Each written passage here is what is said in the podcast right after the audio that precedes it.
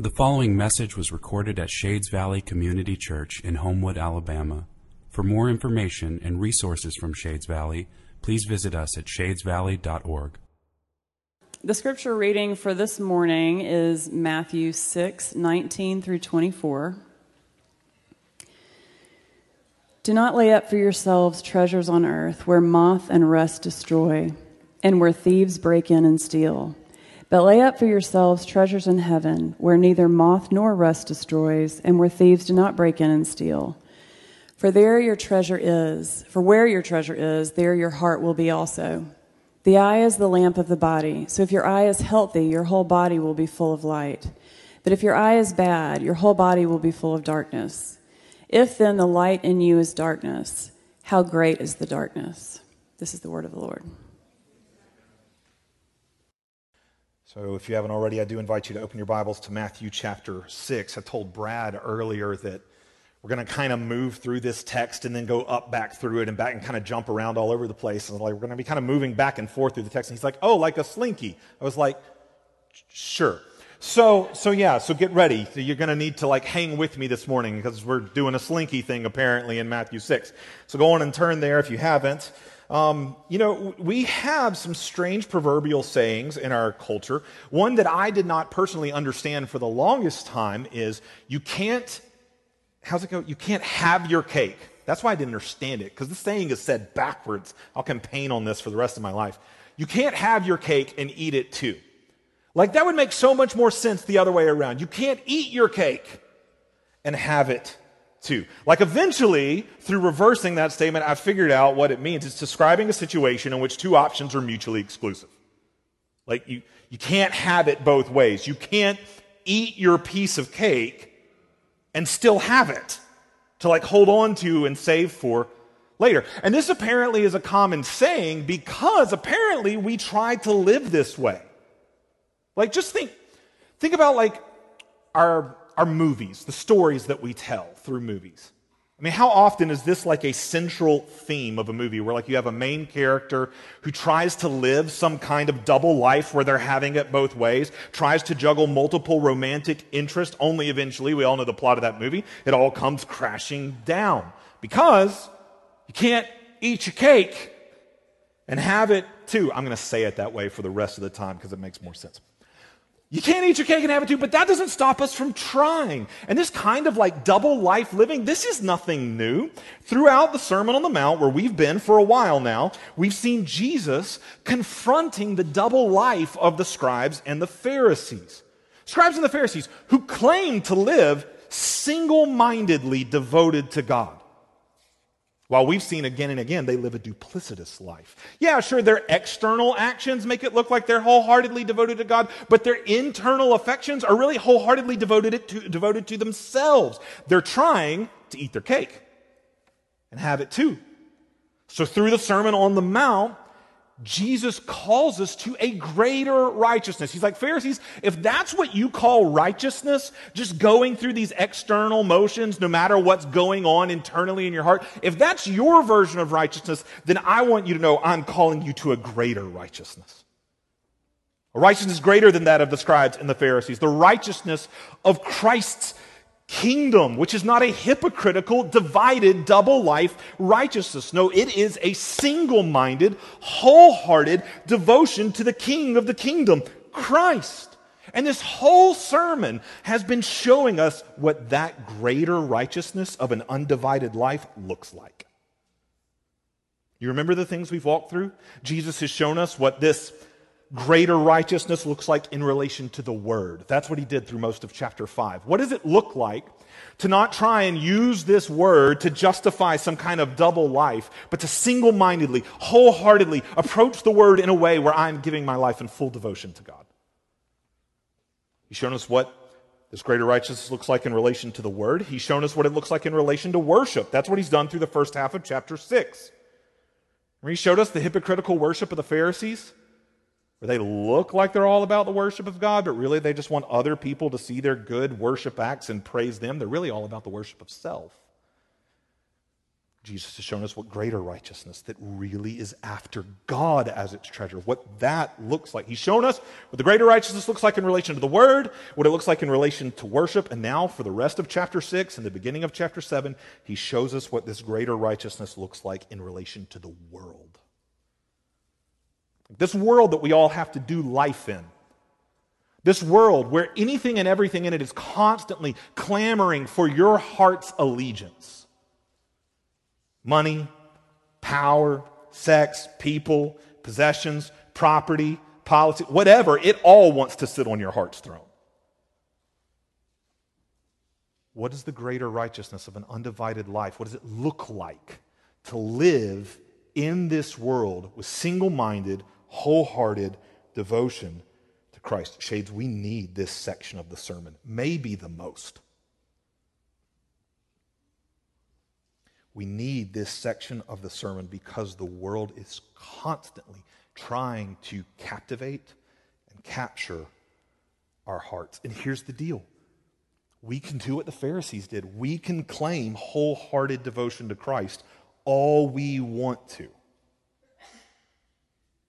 But does the world, with all of its wealth and power, actually sit on the throne of our hearts? Do we actually live trying to serve two kings? Shades, that's impossible it's like trying to eat your cake and have it too.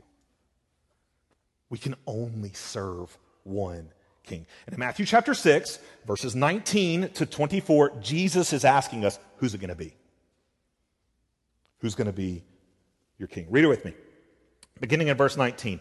Do not lay up for yourselves treasures on earth where moth and rust destroy and where thieves break in and steal, but lay up for yourselves treasures in heaven where neither moth nor rust destroys and where thieves do not break in and steal. For where your treasure is, there your heart will be also. Now, if you were here two weeks ago on Easter, you know that this portion of this text, these first three verses, this was our text on Easter Sunday. So you may be thinking, why are we covering it again?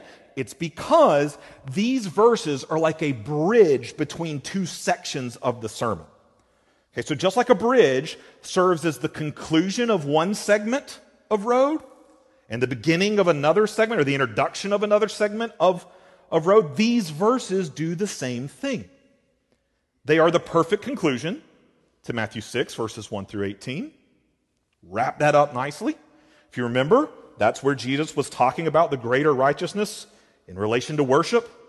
That's where he'd been showing us the hypocritical worship of the Pharisees that really wasn't about treasuring God at all. It was about being recognized and getting the reward of recognition from others. That was their treasure. So you can see how verses 19 to 21 are the conclusion of that. They say, don't lay up for yourself treasures on earth, like this treasure, this reward of being recognized by others. Don't go after that. Seek the real reward, the reward who is Christ. They're the perfect conclusion to what has come before them. But not just that, these verses are also the perfect introduction to what comes after them. Verse 22, all the way to chapter 7 and verse 12. That's the next section of the sermon. And these verses serve as the perfect introduction. And when you see them as the introduction to the next section, the meaning of treasure changes. Hang with me. The meaning of treasure changes. In other words, as the conclusion to the previous section on worship, well, what did Jesus mean by don't lay up for yourself treasure on earth? Don't seek the reward of recognition, reputation, popularity. Oh,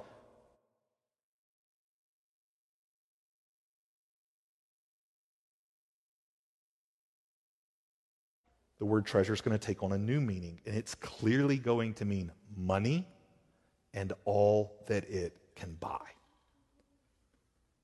All the goods and services of the world possessions, food, property. When you look from verse 19 onward, treasure is clearly going to take on that connotation. This, this passage, it's, it's a bridge it's like a link in a chain. It concludes and it introduces. And when it introduces, treasure clearly means money. You can see that. All you got to do is look at what comes right after it. Look at verses 22 and 23, which are all about seeing, and I think they help us see that what Jesus is talking about right here is money. Look at it. Verse 22 and 23. The eye is the lamp of the body. So if your eye is healthy, your whole body will be full of light. But if your eye is bad, your whole body will be full of darkness. If then the light in you is darkness, how great is the darkness? You see it clearly now, right? No? Everybody doesn't see how this is all about money? Jesus' words are actually a little bit confusing right here, but that's because every culture has its strange proverbial sayings. Sayings like ours can't have your cake, can't eat your cake. Gummit. Can't eat your cake and have it too. I'm on a crusade to change this saying. It's going to happen. We're going to make this. All right? All this business right here that Jesus says about good eyes, bad eyes, it would have made perfect sense to his first hearers, those first century Jews, because to have a bad eye, that was a, was a metaphor. It was a proverbial way of saying, well, more literally, it's not bad eye, it's evil eye, which is even more fun. Jesus talking about giving people the evil eye. Not really. All right. It literally means evil eye. And to talk about an evil eye was like a proverbial way of saying someone was greedy. They their eye was set solely on personal gain. It was the vision of their life. They were selfish, stingy, miserly. Don't take my word for it. Ever. Take the Bibles. Deuteronomy 15 and verse 9. Take care lest your eye look grudgingly on your poor brother and you give him nothing. Literal translation of the Hebrew right there take care lest your eye be evil.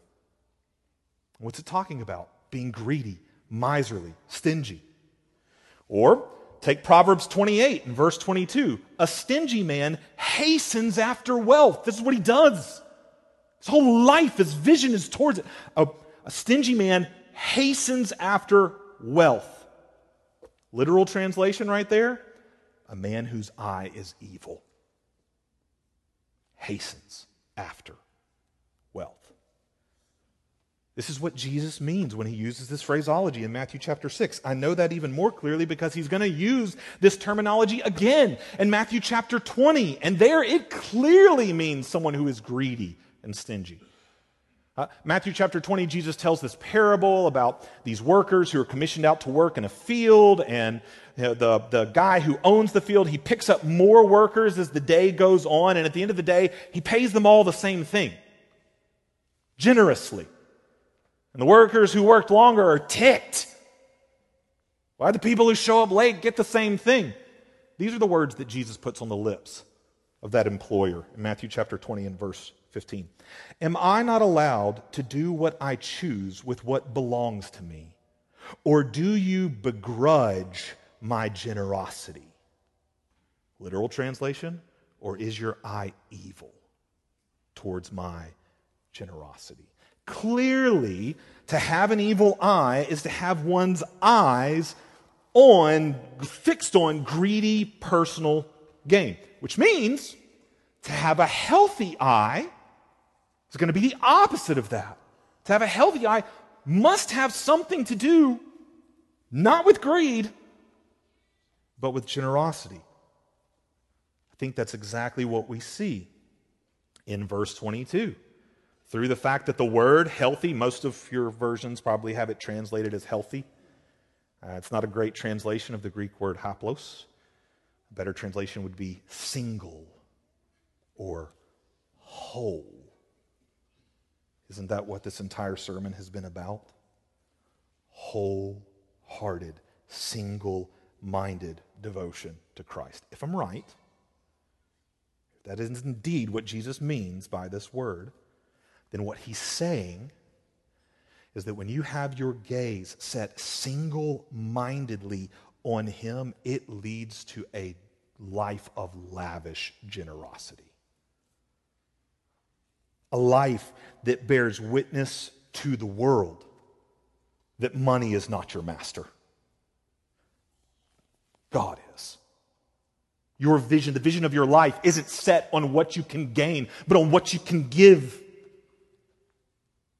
If I'm right, Jesus is saying, setting your mind solely, wholeheartedly on Him. As your treasure leads you to be able to give away any and every other treasure. And that bears witness to the world that He is the one of supreme worth. He is your master, not money. Is that not exactly where He goes in the next verse? Verse 24. No one can serve two masters, for either he will hate one and love the other, or be devoted to one and despise the other. You cannot serve God and money. You can't eat your cake and have it too, like the Pharisees want to do.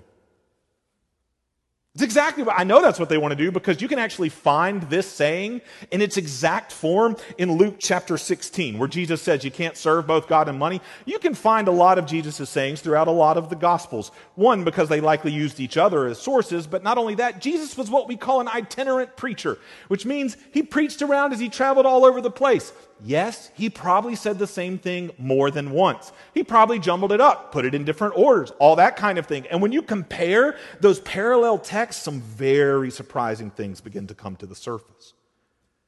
And if you look at where he says you cannot serve both God and money, that's Luke chapter 16 and verse 4 and verse 13.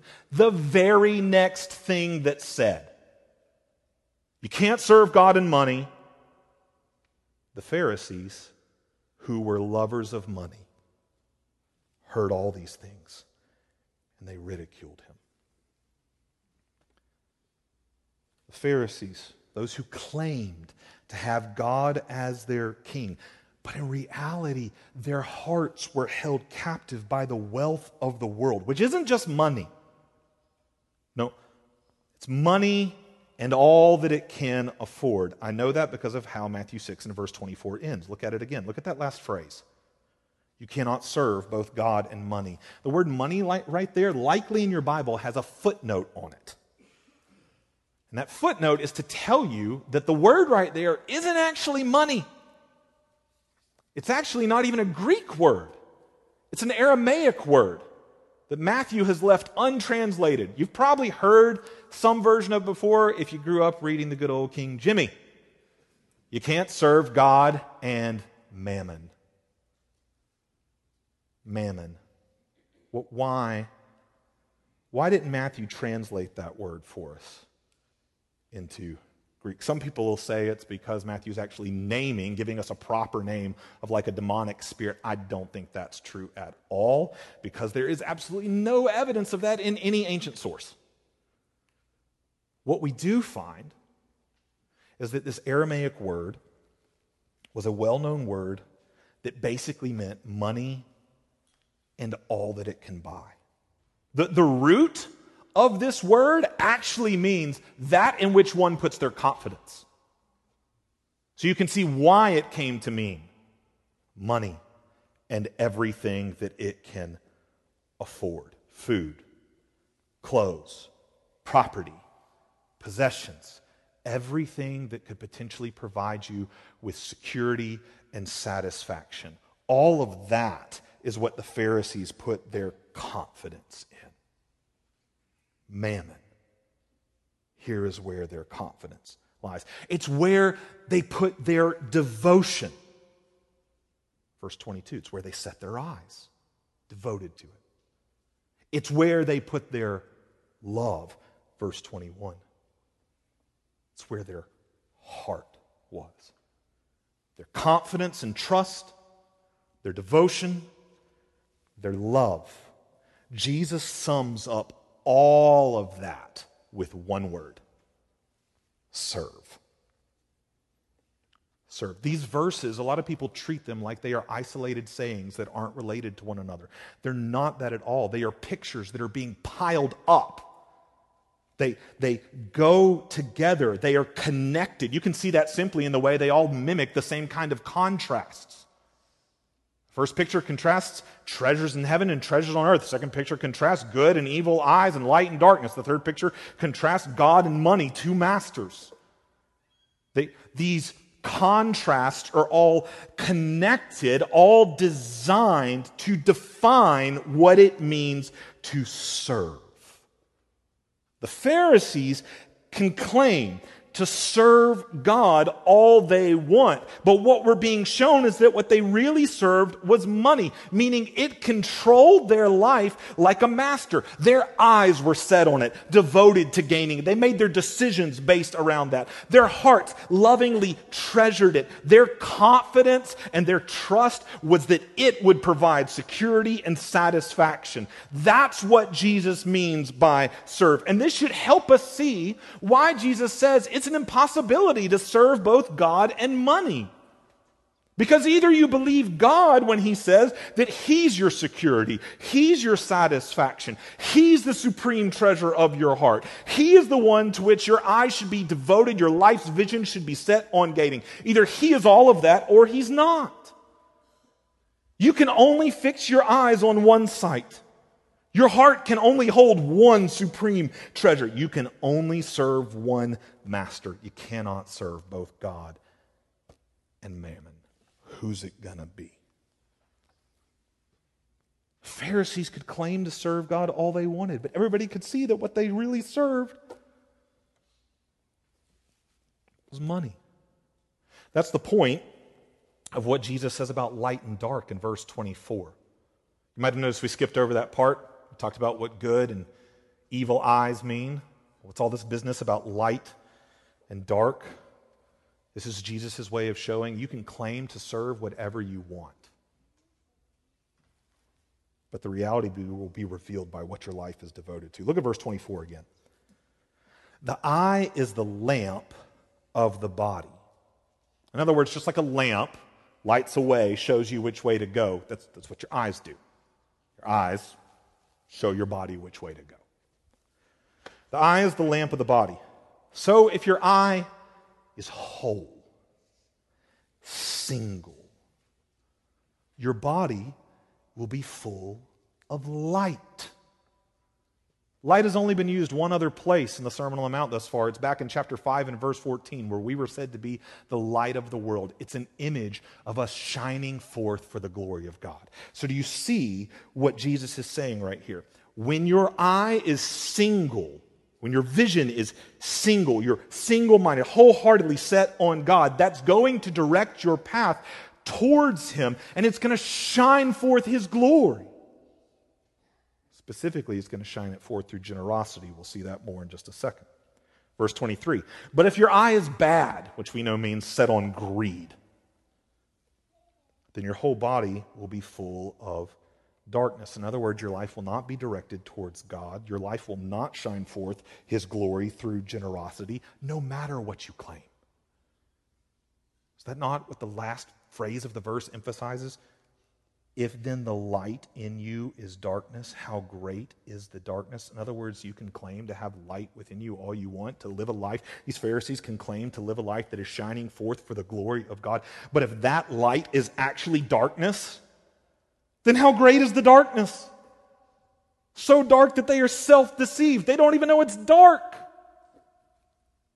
Jesus will say this in another way in John chapter 9. He'll say that they're blind and they think they see. Later in Matthew, he'll call them blind guides.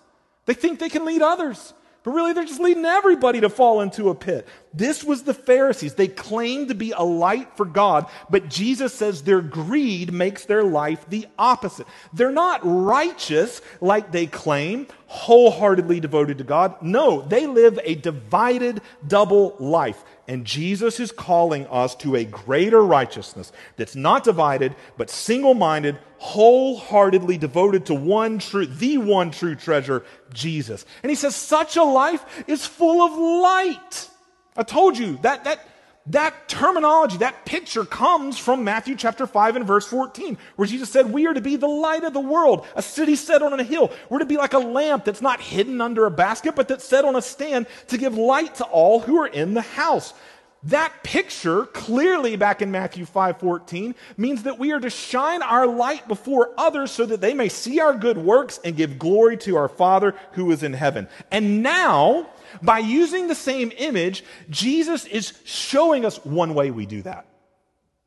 Here's one way your life is full of light and shines forth, showing people the glory of God. It's through generosity, not through greed. When we, let you see how this works. When, when we don't live greedily trying to gain everything because we already have everything. We have Christ. When we live a life of generosity, it shows that our true treasure is not anything that this world has to offer because that's not what we're clinging to. We will sacrifice all of that in order to cling to Christ. We reveal He is the true treasure. We shine a light on His glory by living generously, open handedly with all other treasures. I told you you can learn a lot from parallel passages where Jesus says the same thing twice. Listen to this parallel passage in Luke chapter 11 and verse 33. No one, after lighting a lamp, puts it in a cellar or under a basket, but on a stand, so that those who enter may see it. Your eye is the lamp of your body. When your eye is healthy, your whole body is full of light, but when it is bad, your body is full of darkness. Do you see what that passage just did? It took Matthew 5:14 you're to be a light for the world, showing forth the glory of God. And it took Matthew 6 22. Your eye is a lamp, your body's to be full of light. And it shoved them together, proving my point that our lives shine like a light on Christ as the true treasure when our eyes are set wholeheartedly on Him as our gain, causing us to live lives not of greed, but of generosity. This is the life of greater righteousness in relation to the wealth of the world. It's not a life that's divided between loyalty to Christ and loyalty to wealth or possessions or anything else that can fall under the definition of mammon. No, it's single minded. And that is evidenced through generosity. Because we believe that Jesus, He is ultimately our security. He is ultimately our satisfaction. Isn't that what we're really seeking through money and everything that it can give? Security and satisfaction? Aren't those the two things that we want? Are those not the two things that verses 19 to 24 say earthly treasures, money can never guarantee? Verse 19 to 24, what does it say about all money and everything that it can buy? Says that it can be stolen by a thief. It's not secure. And it says that it will rust and rot. It will never fully, forever satisfy.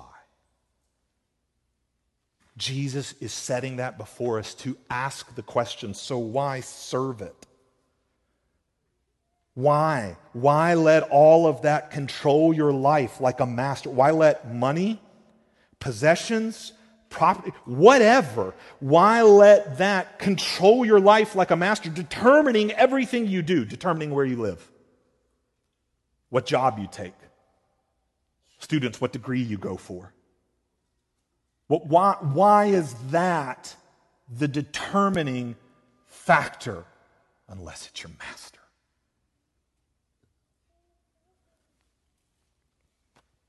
What, why let your eyes be devoted solely to it as the vision of your life, gaining it. Why, why let your heart lovingly treasure that which can never actually satisfy or give security? We try, Shades, we try to serve two masters, but only one master can give what he promises. Luke 12, verse 32 through 34, another parallel passage. Fear not, little flock for it is your Father's good pleasure to give you the kingdom. Listen to where he goes next. If you're not little flock, it is your Father's good pleasure to give you the kingdom. So sell your possessions, give to the needy, provide yourselves with money bags that do not grow old. Lay up for yourselves treasures in heaven with a treasure in the heavens that does not fail, where no thief approaches and no moth destroys. For where your treasure is, there your heart will be also. This is what it means to lay up treasures for yourself in heaven. This is what it means for your eye, the vision of your life, to be single and whole. This is what it means to serve one master, God and not money. It means lavish insane generosity. So, what does this look like in your life? That is a question that is simultaneously easy and hard to answer. On the one hand, what does this look like in your life? On the one hand, it's, it's, it's easy to the question do I serve God or money? On the one hand, it's, it's easy to answer because Jesus tells us very explicitly what it looks like. He says it looks like not living in fear. Did you catch that just a second ago when I read you Luke chapter 12 and verse 32? Fear not, little flock, for it's your Father's good pleasure to give you the kingdom. This is what empowers us to do the next thing he says to live lavishly, generously, to sell our possessions, to give to the needy. Everything we normally hang on to because we fear that if we live open handedly with it, we won't have enough for ourselves. This is precisely what Jesus is going to talk about, what we're going to cover next week in Matthew chapter 6. He's going to talk about living in worry, in fear, and anxiety over what we'll eat, what we'll wear, basically how we will pay our daily bills. And Jesus says, don't live in worry. Don't put your confidence in money as a master who can provide you with security and satisfaction. No, fear not, little flock, for it's your Father's good pleasure to give you the kingdom. In other words, trust the shepherd. Fear not, little flock. Trust the shepherd who provides for the sheep. Trust the father who provides for your children. Fear not, little flock, your father.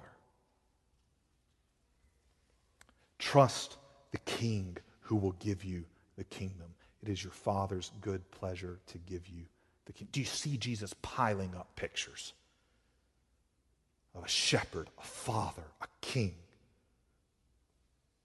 who stands ready to provide for you everything. What, what does it look like? That's what's supposed to give us that confidence to live boldly, fearlessly, free from worry over these things. What does it look like to serve God and not money? It looks like not living in fear and worry because our confidence for security and satisfaction is in the only King who can give it. We'll talk a lot more about that next week because while that answer is easy to see, it's much more difficult to live out in everyday life. Next week, we're going to dive into what exactly that looks like. But that's not actually what I'm talking about when I say that it is also hard to answer the question, what does it look like in my life to serve God and not money? On the one hand, answering that question is easy because Jesus tells us explicitly. It looks like not fearing or worrying, but trusting the Lord. On the one hand, easy to answer that question. But on the other hand, it's hard because Jesus doesn't tell us fully what it looks like, at least not specifically. For, for instance, Jesus tells us sell your possessions and give to the needy. Here's what it looks like for you to live with God as your master and not money. Jesus says, sell your possessions and give to the needy. I'm going to need some more specifics, Jesus. Like, does he mean all of them? Some of them? I mean, in places like Luke chapter 12, Jesus tells a parable of a rich fool who, upon gaining all of this grain, tears down his small barns and bigs builds bigger ones to hoard his wealth. And Jesus calls that man a fool. But then I got Proverbs 13, verse 22, that says, A good man leaves an inheritance to his children's children. I'm behind on that one, by the way.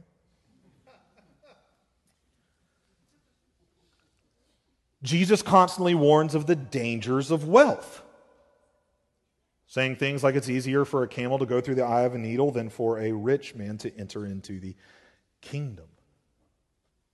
Yet, we know from places like Luke chapter 8 that even Jesus' own ministry was supported by women of various means, which most likely means they had substantial wealth. So I've got all of these seemingly conflicting things swirling around in my head.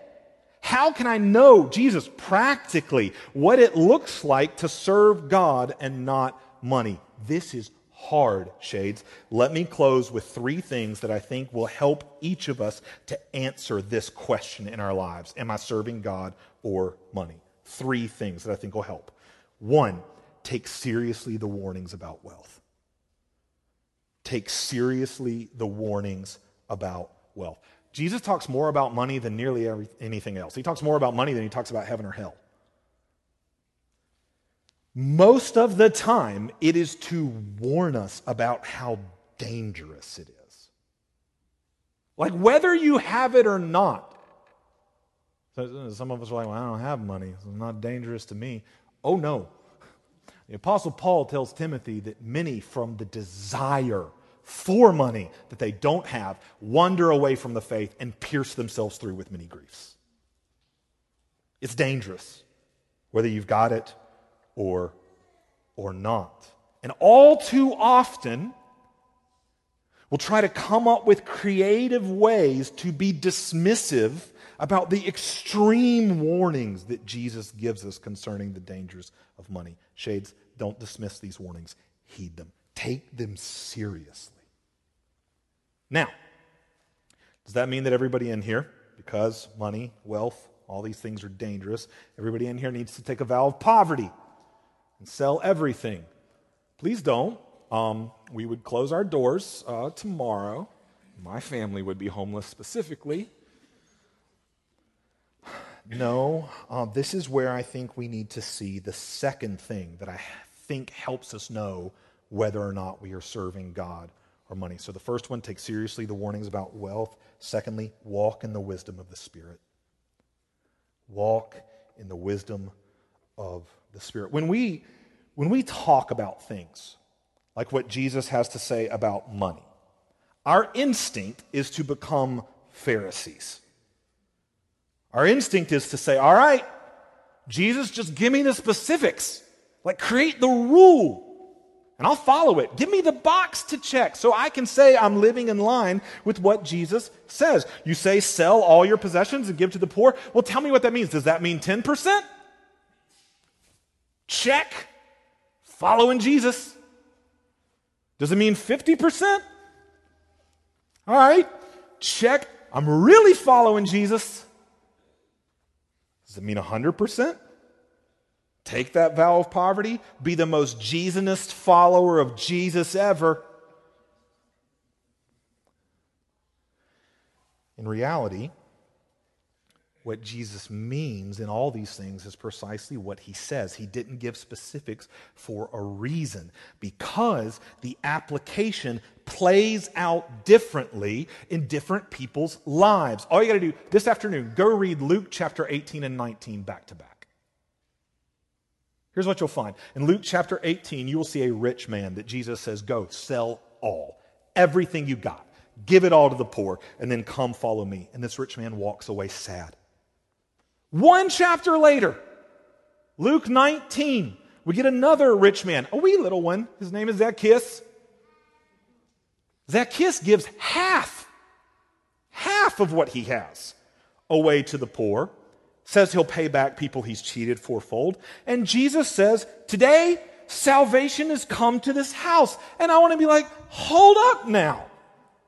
Like, why didn't Jesus say, Listen, Zach, can I call you Zach? Zach, giving away half your stuff is good, all right? But not quite good enough. I kind of just told this guy one chapter ago that it's got to be everything to get in on the Jesus Club. He doesn't say that because in both of these rich men's lives, Jesus is after the same thing being their king. That's what he's after. Money's secondary. He is after being their king, and that means different things when it comes to setting their hearts free from greed. Shades, what does it look like in your life for Jesus to be king instead of money and all that it can provide? That, that's different from person to person. And it takes walking in the wisdom of the Spirit to know what it's supposed to look like in your life.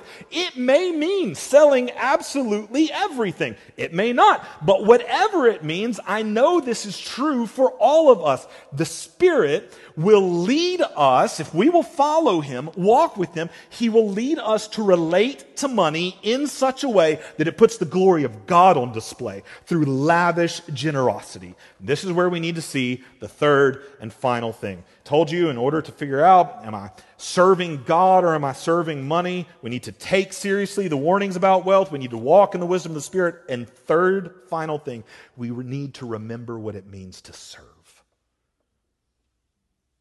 We need to remember what it you want to know if you're serving God or money? Serving we need to remember what that word serve, what it means in Matthew chapter 6 and verse 24. Do you remember what we said it means? It means that something is controlling your life like a master because you do all you can do to get it. Your eyes, the vision of your life is devoted to seeking it. Your heart loves and longs for it as your supreme treasure to give you security and satisfaction forever.